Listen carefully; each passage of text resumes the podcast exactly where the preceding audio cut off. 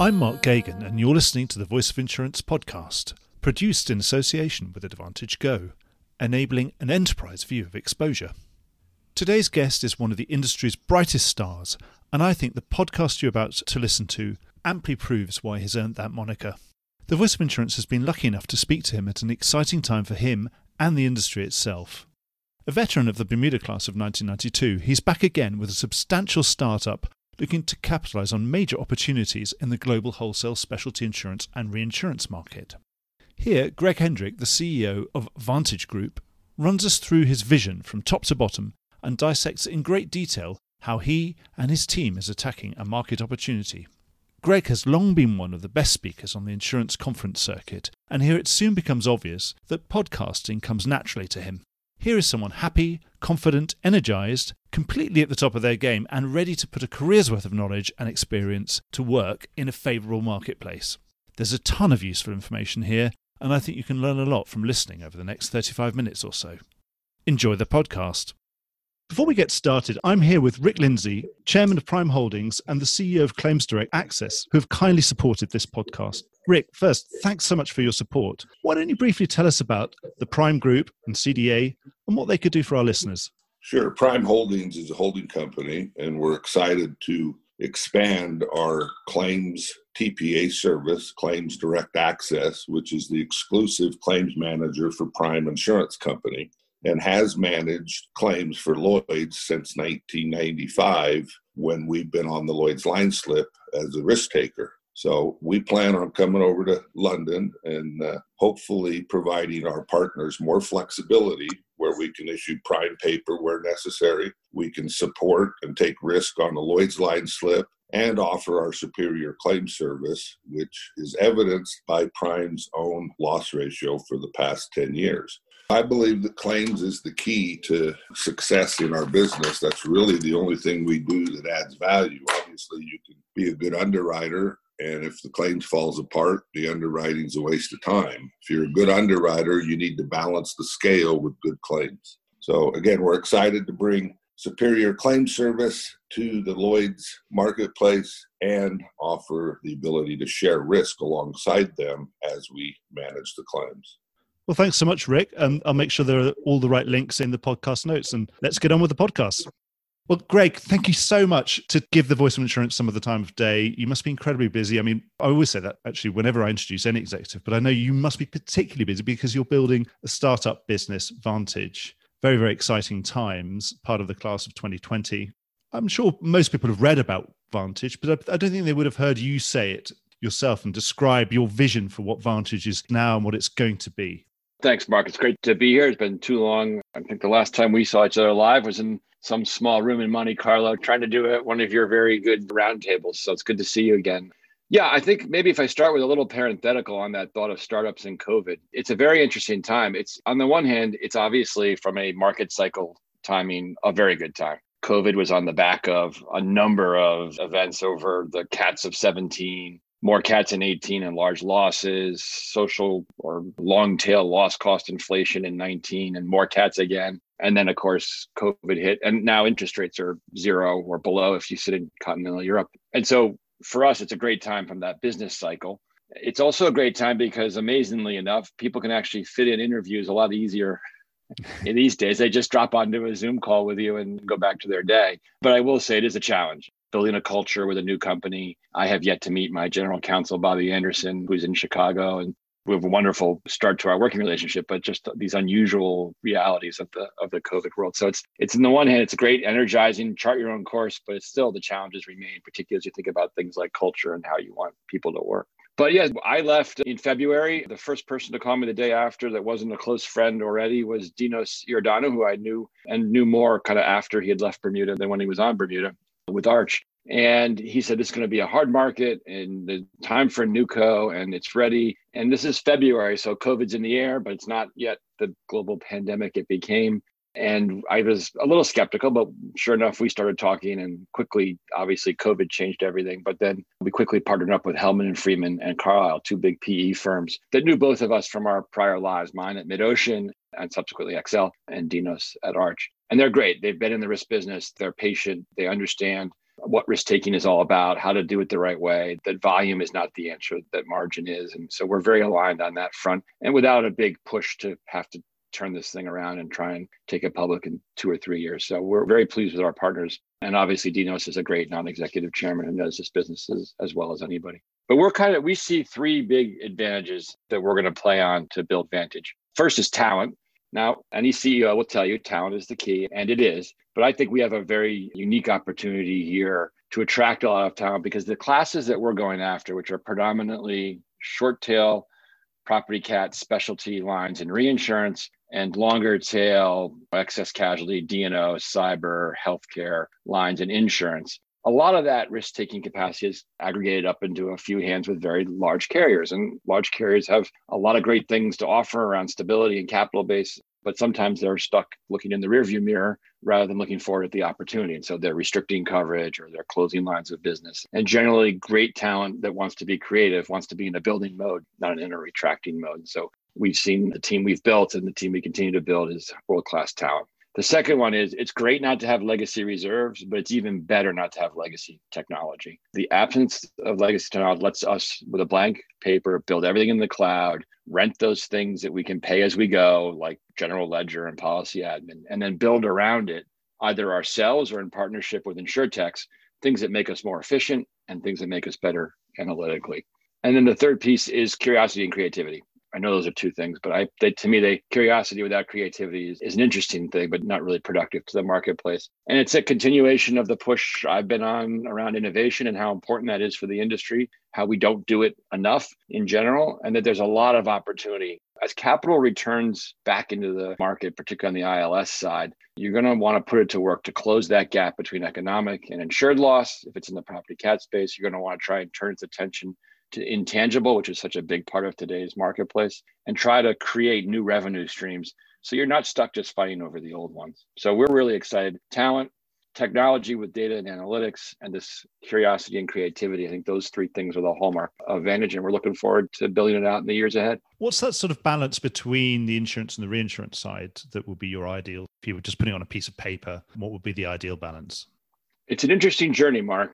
Today, it's 100% reinsurance and zero insurance because you can get money in late October, early November, and by mid November, be underwriting reinsurance in Bermuda, A minus rated, billion dollars of capital, handful of people, and you're up and running and going. So, right now, we're all reinsurance. And Chris McKeown is leading that. And we've hired Jack Kuhn to build out the insurance side. And that we think is a bigger opportunity assuming the current economics and returns exist over the next say three to five years i have to emphasize that. That assumes the returns stay the same. And i you know we can all debate will reinsurance get soft again? Will insurance is harder for how long? And i'm sure we'll talk about this during the course of our conversation but just at the way things play at the moment we see a better opportunity in those insurance lines i outlined. And so we would see kind of more of a two-thirds insurance one-third reinsurance over time. But i can tell you we will be what the market will let us be in terms of return profile well, actually, we might as well go straight into that insurance operation, that big opportunity that you see. That's quite a lengthy process and obviously capital intensive process. And would you want to have boots on the ground, particularly in the US market, in the insurance market? Is that the way you see it? Or do you think it's something you can do sort of from 20,000 feet, either in London or in Bermuda? We've decided very much to be Bermuda and North America to start. Doesn't mean that we don't love London. We do, and we understand the opportunity there. We felt a couple of things. One, on the insurance side, there was a very, very large dislocation in those lines of business I just outlined, long tail in, in, North America. And we felt that's a great opportunity for us to play for and more proximate to Bermuda. And you can write the insurance both in Bermuda and North America. So, yeah, the plan is it's a class four carrier in Bermuda that at the moment is only writing reinsurance, but it will be writing insurance as well, the lines that classically make it to Bermuda. And we hope to pick up some of the business from London into Bermuda as well. Obviously, not at the level of flow that you would see if you were in the city or in your home in the city, I guess these days, I should say, rather than being there live. And definitely, though, we are in the process of buying an E&S carrier. It's in front of the state of Illinois for approval. So we'll have that capability hopefully in a month or two. We're in a number of processes around buying an admitted carrier, and we're about to close a deal with a front company. So we'll be up and running roughly for April 1 in North America underwriting some of those classes of business. Bermuda should come right behind it. And so M and A, obviously, that's to get you in the game quicker. Are they sort of more what we describe as perhaps of shell type companies, or are they actually have they already got substantial operations and income of their own?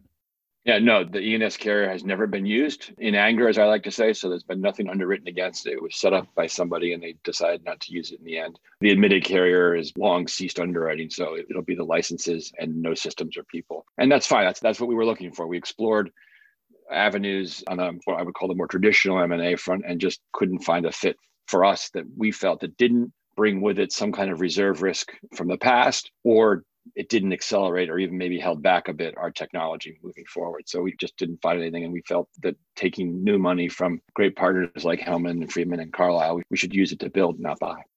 So you're going to be really building Bermuda insurance, really building North American insurance in different hubs using your E&S and admitted lines of vehicles. And so obviously that's the immediate priority. Say over if everything plays out well and these margins hold for the next three or four years, you said you love London. Is London third on the list there to be something that, you know, in year three or four or five might be something you'd be looking at?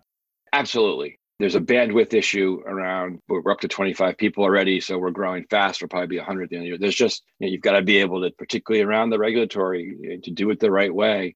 You need substantial footprint, we believe. So we've already got that in Bermuda. We're up to 10 people there. We're going to have it in the US. We won't have it in London. And COVID makes that not impossible, but makes it very difficult. We have been able to move back and forth to Bermuda. It's a bit clunky with lots of, i I've been tested, I think 11 or 12 times for COVID, fortunately negative so far, but you can get back and forth. Whereas, you know, the travel between London and New York at the moment is, I don't think it's possible or very likely in the near term. But as you say, three to five years, we'll have a look and look, we're going to stay close. We have so many relationships. I have traded with London since I was at Mid Ocean in 95. And that's how we got to know the Brockbank people, which ultimately became XL Syndicate, XL London, obviously the Catlin folks and all our broker friends. So we'll have a look and, and see where we go. And um, are you looking from a long distance at um, what Lloyd's is doing? Lloyd's is reforming itself. Is it something that would be a, holding attractions for you, or would you could you just stay in the company market in London? No, we I, I from my prior role completely supportive of John and the team and where they're headed to reform the marketplace. And so we would definitely be agnostic to company versus Lloyd's and see where it takes us. I think buying something is going to be a little problematic. Just the multiples, for reasons we can dive into, not the least of which is scarcity value, are quite high. And so I, I don't see us going that route unless something changed in those multiples. Well, we also talk about the state of the market itself. Brokers said that your presence was significant at 1 1, so obviously in the reinsurance market. So, how much traction did you get, and are you happy with the showing you got? Oh, we were we were ecstatic. It was back to the old days of Mid Ocean or Tempest or wherever some of the teams started. Nick Pritchard was on the ground in Bermuda. Chris McKeown and I were going back and forth. We had well over 200 submissions on the property cat side. We had very good signings, very few times that our line was not taken up in some shape or form. And we felt like we got a very good spread of the market. And so we were very very lucky and very grateful to our brokers and clients that have supported us over the years that continue that here at vantage. I think in addition to the property cat strong showing we have what we call a specialty reinsurance operation which is i think bigger than the traditional kind of marine energy aviation use of that word. It's things like per risk and crop we're doing something on film cancellation a small contingency there so there's a number of little niches of business that we're writing that we got very strong showing there as well. In fact, it was just bluntly, there wasn't enough of us on the ground to handle it all. We've since been joined by Peter White and Miles Staples, and the two of them have added to the team with Nick and obviously Chris leading it. And we're now in a much better position to be able to handle that inflow of submissions. So we're, again, I can't thank everybody, but you can't thank people enough for the support and trust in these early days. So it was a bit like Mid Ocean without the fax machines. Mid Ocean without Mark Barry and Charles Ski, two names from the past Mark having recently decided to retire, but they were shuttling boxes back and forth between the office and the Hamilton Princess. So uh, we were stuck in the Hamilton Princess the last week of December because COVID had flared up. And if you were new to the, you know, if you had arrived on the island, you had to wait eight days before you could go to the office. So Chris and I were in a hotel room in the Hamilton Princess underwriting, very reminiscent of the old days. But I think with a few more computer uh, chips involved than, than in the old days. I think there are worse places to be holed up than the Hamilton Princess. there are indeed. There are indeed. So you were surprised and pleasantly surprised with your showing. Does that mean that therefore these were the sort of things that you could pick your prices on as well? Brokers are begging you to participate. Uh, was it that you could name your price? Oh, I, I, will just tweak that question a little bit, Mark. You know, I, I don't think begging, I think begging, begging was it would be a bit strong. I, I think we were very fortunate. There was some turmoil and turnover in the marketplace at the same time as we showed up, and so that was very much a driver of getting a good showing. I would say it was what we expected, but not what we hoped for. Definitely returns are stronger now in the cat space than they've been for a few years. You can debate whether they need to be stronger, and I think we would argue they should be, particularly as you're thinking about risks that are at the moment very difficult to figure out what a true run rate is, like wildfire and others. But we felt that there was enough of an improvement that we could get to that kind of mid teens return that we want um, and pick our way through the marketplace to build a portfolio of profitable business. But it was not, we had, when I say hoped, it certainly felt for a few weeks or months that there was going to be even more return on offer than that. But as you've seen others return capital over the last few weeks here, you know, it isn't as strong as we had hoped for. But it feels pretty good and you're happy to take it. Yeah, and much improved, much improved from where we were. And as a reinsurer, what's your expectations going into 1st of April and the mid year renewals? I, I, think it's a continuing firming of pricing. I think you've continued to see development on COVID uh, losses in particular. There was a, I'm not sure it made all the press to a uh, 7.1 or 7.3, depending upon whose governmental service you use to write earthquake in Japan, which reminds everybody that risk is still real and present at all times. So I, I think we're going to see a continued firming of that and an increase in demand from customers as they buy more. And I think a matching increase in supply as the ILS capital seems to be starting to return to the marketplace after having reset a bit and gotten their feet settled underneath them again, particularly around are you covering natural catastrophes? Are you covering pandemic? Are you covering both? You, so I think the coverage clarity on the cat side has gotten a little a lot better than it was obviously pre-COVID. One of the real sort of paradoxes of this hard hardening market has been previous hard markets come about very obviously sometimes because of a real lack of capacity and lack of capital. We don't seem to have that lack of capital and capacity, but maybe we don't have that capacity available in certain lines and in certain places. But in that kind of environment, perhaps, you know, as a 2001 startup or a 2005 startup, you could just turn up with the capital and be offered to be on programs because of that. But these days, it seems that you have to bring something else. So, what are you doing particularly to try and differentiate yourself in a market that isn't lacking in capital? Yeah, so this would definitely be an, a reinsurance question because on the on the insurance side, we feel and continue to see strong data points that buyers of corporate insurance, particularly on the long tail sides, cannot buy enough cover as they a used to and b want to, even if they're trying to adjust for the reality of the marketplace. So, so decidedly on the insurance side, I'm not going to say it's it's just you, you show up and name whatever price you want, and there you have the order. But it is you do get a, a good showing, uh, and we will get a good showing on the insurance side because there is a capacity shortage. But if I address your question on the on the reinsurance side, I think you need to, you know, it is still I started, and I'll do it in the order of the kind of the three pillars it is still a people business. It is still relationships. Chris, Nick, Peter, myself, Miles, you know, we've been in these markets for a long time and know a lot of people that have traded with us and trust us. And I think that word trust is important in the sense that they expect us to be there when, when the claim needs to be paid. And we will be, and they know how we react and how we think about the business. And so that we're a very consistent marketplace. So decidedly relationships is, is a number one thing for us because it's still a people business. The second thing is the technology that I talked about. There, we're walking before we can run. We had to kind of string some things together, but we were able to get back on the property cat side, particularly in a pretty reasonable, quick time, turn it around, do some of the analytics that you need to do to be confident of the portfolio you're building and, and monitor that portfolio and craft a portfolio that we're very pleased with that is a little more kind of single state, regional, super regional in North America, and, and less of the of the nationwide cares Although by no means are we not seeking out the nationwide carriers we are, but we were able to craft a little better portfolio there in terms of spread and diversification. And then we were very fortunate to get great showings in Europe. Japan looks to be equally strong from some of the conversations we're having already. So for us having that technology and be able to get through it, it is walking to start, but we will continue that. And then this idea of curiosity and creativity, it's not a big intellectual journey sometimes. It is quite often as simple as what are you struggling with and can we help you? And trying to turn the answer from no to no, but here's what we could do. And I think we did that on a number of occasions, less so than we anticipate doing over time, because as a new entrant, you're just you're trying to fit into the market. You're not trying to disrupt it and cause all kinds of issues around it. But we did have a few instances where we were able to help solve some problems in a creative way that I think brokers and clients appreciate. And then that knocks on to get you more showing in that regard as well. Over time, that lever is one that we want to pull on harder and harder.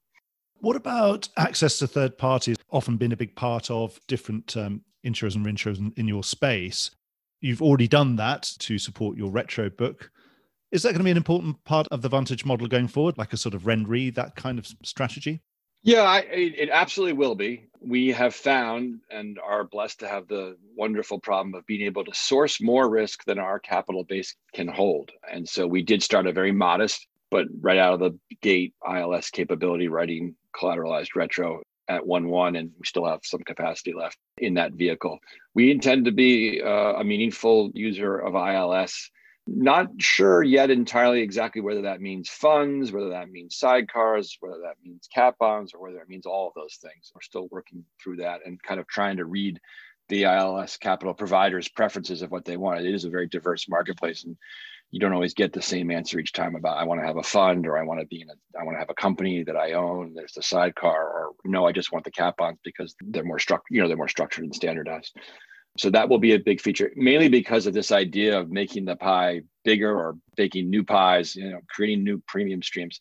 We're very proud of what we've been able to do with Carlyle and Hellman and Friedman, but it isn't enough to take all the risk that we have. And so we're going to need those partners uh, with capital to help take that risk. And so we believe it's a big part of the future our CFO, Aurora Swithenbank, spent a big chunk of her career at Goldman Sachs in that space. Chris McKeown, obviously, myself. You, know, you have three people that are really deeply invested in the ILS marketplace and deeply believe that it is here, it is here to stay, and it will take on new risks as we go forward. I am going to hedge a little bit, though, on exactly what that looks like for Vantage, because I will say it is an interesting market at this time to sort out where does that money want to be put to work but it's always going to be part of your strategy that ability to put down a bigger line than you would otherwise do and be more important and be and solve more problems on behalf of your clients. Is it sort of a permanent fixture? Yes i think so. I think so. I think so for you know i think if you look at the relative sizing of the industry to some of these problems let alone vantage the issues the risks outweigh the industry capital. And so you you need outside capital to come in and help solve these. So it's, it isn't it is vantage decidedly because of how big we are but, and what we can do, but it's also the industry in general. We're in a state of affairs where in the US, less than 50% of flood risks insured, less than 10% of California homes uh, are insured against earthquake. In the Philippines, at least the last time I looked at it, less than 1% of the losses insured. You know, these are just massive sums that we could all be working together to solve but we do need more capital than we have to offer. And it takes both the insurance industry and third party capital.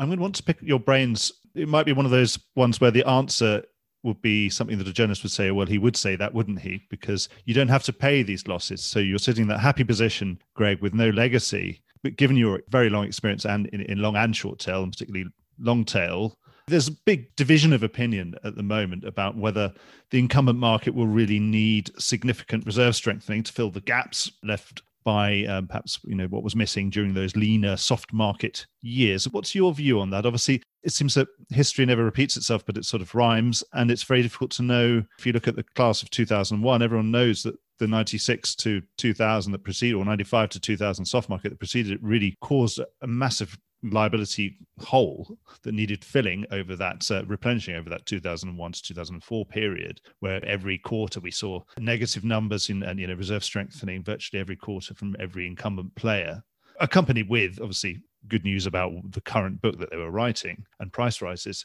But what's your view on on that? Have we got away with this time? Do you think there's going to be no pain? Because it seems to be there's less pain anyway, I'm talking too much. I need to ask you. No, I, I, I enjoy this. It's always great when you get asked a question that's been answered by the question already, Mark.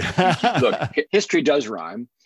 You observed quite rightly exactly what I would observe today, which is you used 96 to 01, I think, and then it got covered in 02 to 05, right? Basically, in terms yeah. of, or 01 to 04. I think you could argue about 15 to 19 or 16 to 20 or 17 to 20, but just think about what happened in those four or five underwriting years. The cats, the large risk losses, whether you call it social cost inflation or just liability loss cost inflation, COVID, those don't just emerge in one go.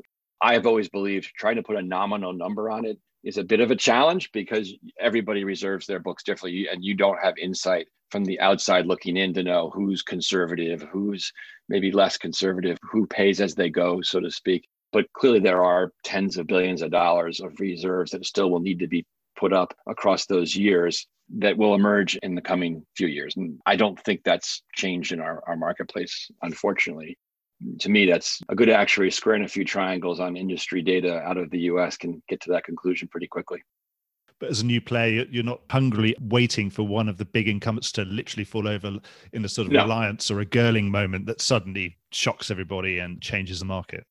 No, I, one is what I touched on earlier about our talent opportunity. A lot of this risk has gotten accumulated up into very large balance sheets. And so you would need a a really massive problem to tip somebody over and tip somebody over that could really be a meaningful hole in the in the marketplace. That's one. Two, this is not a capital. I think you noted in that in one of your questions earlier, right? This is not a capital event hard market. This is a profit hard market, or better said, an absence of profit hard market. So if you wrote reinsurance and large corporate insurance in 17, 18, 19, and 20, you struggled to make any money in any of those years um, and probably lost money in, in almost all of them.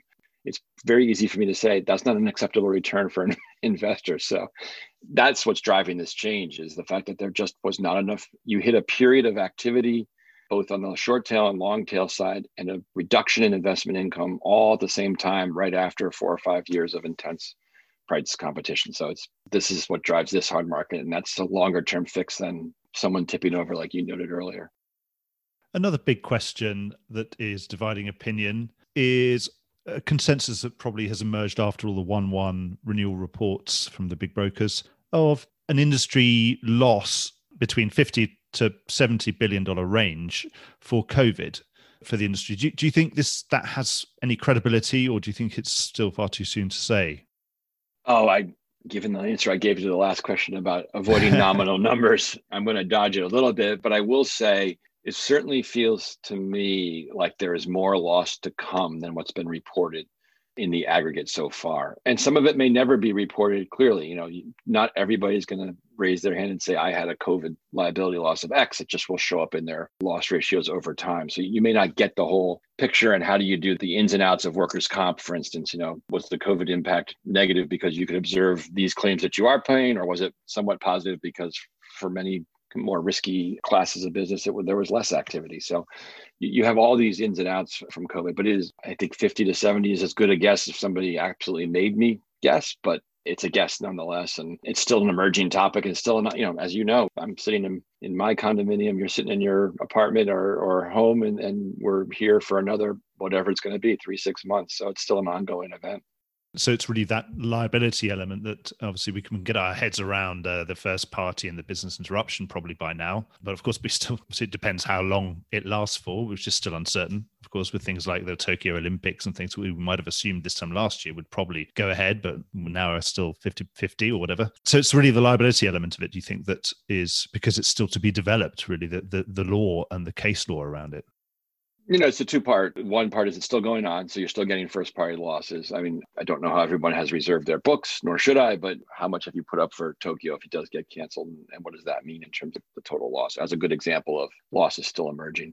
But yes, the bigger unknown is around those how much liability losses do you end up with? How much D&O loss do you end up with? When governments stop supporting economies, do you have mortgage losses? Do you have other trade credit losses? How do you ever circle back and point those to the COVID finger because they won't happen for three or four years later? Right? I think all these things are interconnected back to COVID as a real seismic shift economically. The reverberation takes a while to, to play out over time. One of those would be D&O, I presume. Is that a point where, you know, if you're going to go into high excess D&O, is that where you really earn your money as an underwriter? You're taking those risks because people are running away from them with companies that we're not sure whether they're going to be around in three or four years' time? It's definitely a factor as you underwrite. And like every you know i'm going to say this as a long time underwriter every account is a completely different story in terms of its risk profile its structure what it pays and all that but yes you are trying to sort your way through that reality that many of your clients or prospective clients may end up being a little bit tilted more towards loss than than they were before because of covid. And i think that's a reason you're seeing there was a little bit of debate there about uh, is it slowing? Is the rate of increase slowing? So it's just leveling off at just 40 points. You know i think you're going to continue to see increase whether the rate of increase goes up or whether you stay flat it's still meaningful increases in terms of the premium to compensate for some of this risk mark and I suppose compound interest is compound interest, and that's always the best kind. yes, given you have none on the balance sheet side of the equation. You mentioned about when you set out your vision and you mentioned about your investors. I talked to a lot of people, they almost say that they could be a private company forever, or that they would like to be a private company forever. And that's on the broking side and on the carrier side. I mean, others are IPOing and doing other things. So it's horses for courses. But what's your design? You're saying you've got fairly long term capital. You see, you're not under pressure to suddenly get a return in year three or year four. But what are the expectations of that investor base after that? And could you be a public company at some point within the next five years? Yeah, look, Dinos is the non-executive chairman and myself as the CEO and the rest of the leadership team. Our, our job is to be good stewards of capital, of our shareholders' capital. You can be a good steward of the shareholders that are in the public equity market, and you can be a good steward of shareholders that come from the private equity market. We happen to be on the private side. We will do what is best for our shareholders as we reach each milestone in time. I think you've noted already one of the wonderful things we have is two major investors that have been in this space before in terms of risk taking that were in the vehicles that Dinos and I were in for five, six, seven, eight years almost in one case. And so there isn't a pressure to get out of there. If, however, things go incredibly well, and the reality is that we can get our shareholders a better return by becoming a public company, we'll do that. And we'll do that together and make that decision together. But there isn't any misconception. We are not here to grow, grow, grow, and then sell. We're here to make an underwriting margin to fill a void for our customers and brokers where there's an absence of capacity. And then as those things we believe go well, we'll address how the capital looks like, whether that's staying private or, or going public. I suppose investors do eventually want to return. They don't like to look at just pieces of paper that say they've made lots of money. Yeah, certainly, certainly there is an element of reaping the gains in a different way than just the piece of paper. Yes. You mentioned before about uh, another great thing about being a no legacy carrier these days. Of course, you don't have to pay lots of old losses from deficient years, but you don't have a, a, technological legacy either. This class of 2020 that you're forming part of, it's quite interesting. It's probably the first time that's been mentioned. It wasn't really something we talked about in 2005, for example. Is that just because technology has advanced so much in the last 15 years that now it really is? Of course, nobody would start a business not being on the cloud these days. You wouldn't want to have a server sitting in the corner of your office anymore, would you? No. Is that the real value of it? Yeah, yeah. So the real value is one is you get to take advantage of, I think it's the last five years, really, that's been massively accelerating. And the capabilities, the data capture capabilities, the data storage capabilities have really taken off. And so you can you can actually do it technology wise now and not be trying to be on the bleeding edge there are sources out there. You're, more and more of your core software is in the cloud as well, and so you're able to charge down that path. I think InsurTech has made a huge difference here as well. It is an area that I've been around through a number of different things in my prior life and continue to be completely a believer in. There has been and will continue to be firms doing great things with technology that are solving particular pieces of the puzzle, whether it's an underwriting workstation to make submission intake faster, whether it's a predictive modeling, whether it's better data around your exposures in the marketplace, and on and on and on there are partners you can work with now that didn't exist five years ago that can help you be better at that in a pretty leverageable way where the cost is low to start. If you're all successful together, the cost will grow, but you're not paying out front to try and, and source that. So I think that's the second one is there's a really great bouquet of tools from the insurtechs that let you make some real progress. And I think the third one is the people. You just got now, you know, there's another generation of folks come along that are really, really comfortable with technology that don't see the value in a lot of the manual work that we used to do and want to get it automated and move forward. And so I think that talent pool has changed a fair bit. That I would say over the last 15 years is a meaningful change as well. Is there any of that technology you'd like to have in house to have proprietary that you can keep as a secret and you know one of your secret sources, or is it real? That, do you think the real value is having that openness, having that ability to plug in with all these various providers who are going to give you that edge in certain different niches and different places, or is it a bit of both? It's a bit of both you definitely want on the efficiency so whether you call it an underwriting workstation the intake of a submission the, the processing it through the machine the issuing a quote binding the policy there are pieces in there that you will want that will be proprietary and, the, and definitely in the data and analytics space it'll be proprietary. But the tools you use can be shared and can be open source and, and it isn't about what tool you use it's about what you do with that tool and which components of data you capture and decide to put together to create a price or decide about the quality of a risk or the likelihood of it to of a risk to buy a product from you. That's going to be core to us and i imagine over time there will be some technology that will be core to us as well but i think that's less and less as i look at the landscape at the moment does it tempt you when we look at uh, we've had some IPOs in the insurtech space last year when you look at those valuations does it tempt you not to completely rebrand or to brand Vantage as being the InsurTech? Yeah, I, you know, Mark, you always hate to admit when you're only a few months into something, you made a mistake already. But yes, I made a mistake. I've I've referred to Vantage as a tech-enabled reinsure and insure. I should have called it insure tech or a reinsure tech, but I didn't. So we move on. And you mentioned about culture right at the beginning, and from what you're describing, you're going to be building obviously at the moment there's just a few of you because you're just doing you're doing reinsurance from Bermuda, which is like the old days.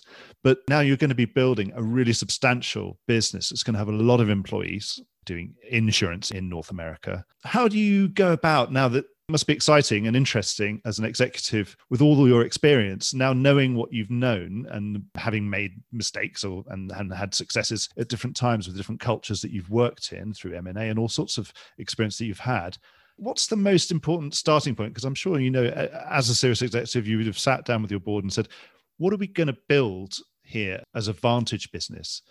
Yeah, I like you start to me, you start with the vision and the strategy of what I've talked about here, which is you have a unique period in time in the marketplace that allows you to get in lines of business that even 12 months ago, if I had showed up to some of the big brokers and clients and said, Hey, I'm going to write a five or $10 million D&O line. Okay, maybe I have to adjust my timing. Maybe 18 months ago, they would have scoffed at that or certainly challenged it greatly. And so you've got a marketplace opportunity. You've got this, I believe, unique opportunity to build something with the technology that's that will enable us to write and address the business in a whole new way that gets us an advantage on the cost side and that gets us an advantage on the analytics side.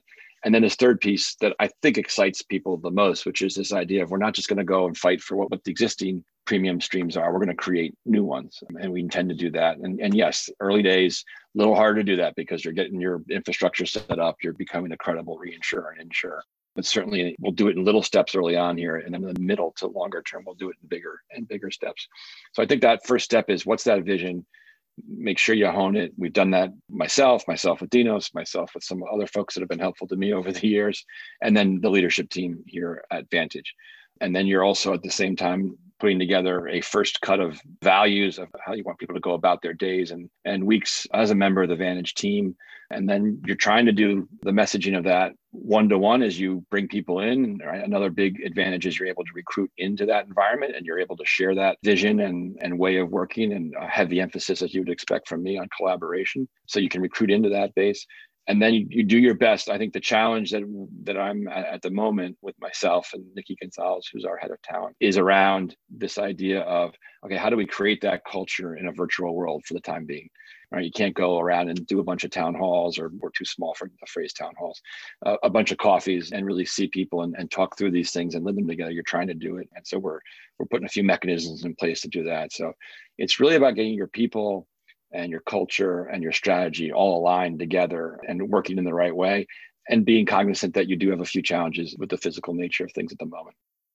And if you were able to put everyone in the same room, would you would, would you these have a really open plan kind of place where all your uh, programmers and and analytics people are sitting right next to the underwriters and the legal side and the finance people that they're all kind of mixing together?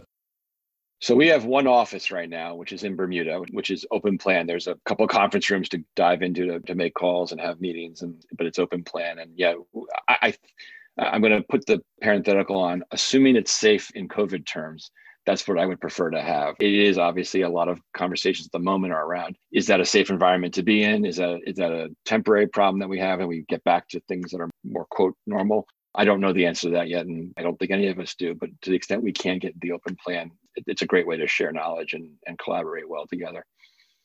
Well, Greg, I've really, really enjoyed our conversation. You're very concise at answering. I think I've I had far too many questions, and I think we've answered all of them, which is great. And you're very you're, you're good at answering all the other questions I had in the answer to question number one. You answered question number three, four, and five. So it's been really enjoyable just to speak to you because obviously you were out of the market. When you do something like this, obviously you do have to disappear for a few months at a time, and it's wonderful to have you on the show. And it looks like yes, you have to come back regularly to give us updates because you probably have tripled in size by the next time I speak to you. So good luck with everything. And thank you so much for being on the show. I've really, really enjoyed it. Thank you for having me, Mark. Uh, keep up the great work. I'm I'm enjoying what you're doing and the content you're putting out there. So really good to see you again. Thank you so much.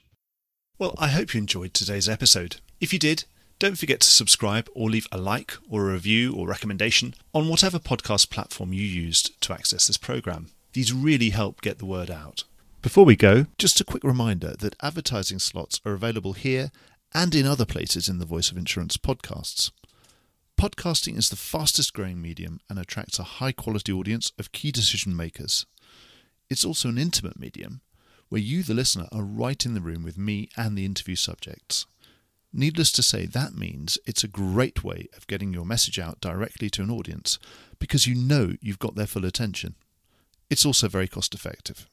So get in touch with Mark at thevoiceofinsurance.com to find out how you could be speaking directly to the industry.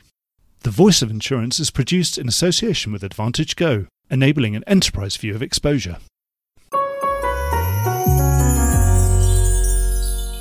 Voice of Insurance is produced by me, Mark Geoghegan. Music was written by Anna Geoghegan and produced by Carlos Geoghegan. Check out more podcasts and written comment pieces at www.thevoiceofinsurance.com.